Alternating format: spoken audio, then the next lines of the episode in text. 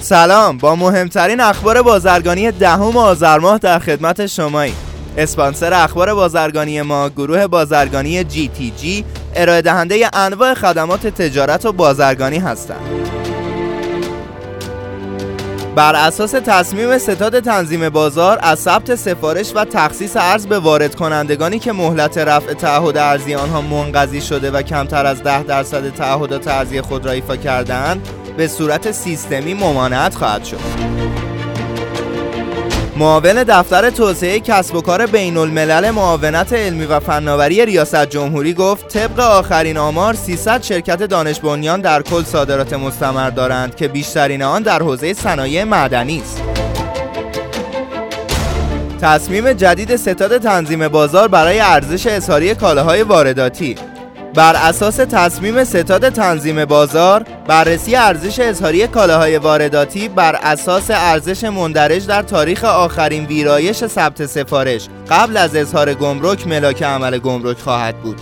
ستاد تنظیم بازار با توجه به محدودیت منابع ارزی و عدم تخصیص و تامین ارز در فاصله زمانی ثبت سفارش اولیه کالاهای اساسی و ضروری توسط وارد کنندگان همچنین در راستای تسهیل حفظ روند تأمین کالا این تصمیم را اتخاذ کرده است.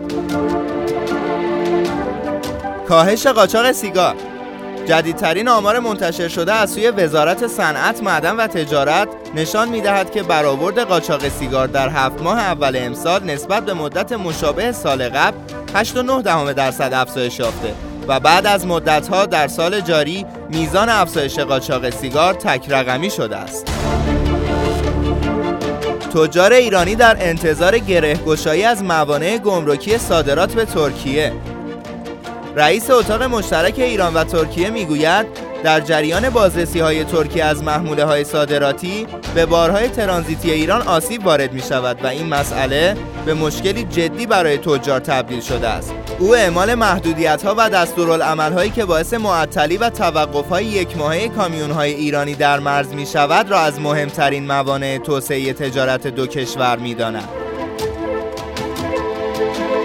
ریشه های ریزش قیمت خودروهای وارداتی با کاهش تورم انتظاری و نرخ ارز از یک سو و اثرات روانی احتمال لغو ممنوعیت واردات خودرو بازار خودروهای خارجی کشور نیز در مسیر سقوط قیمت قرار گرفته است طبق اخبار رسیده از بازار طی سه تا چهار هفته گذشته قیمت خودروهای وارداتی ریزشی شدید را تجربه کرده تا آنجا که فعالان بازار از افت قیمت تا مرز 35 درصد نیز صحبت به میان میآورند.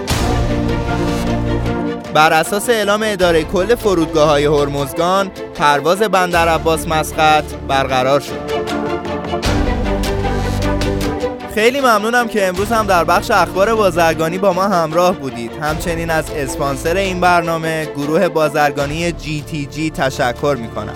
مجموعه GTG رو می‌تونید از gtg.ir دنبال کنید.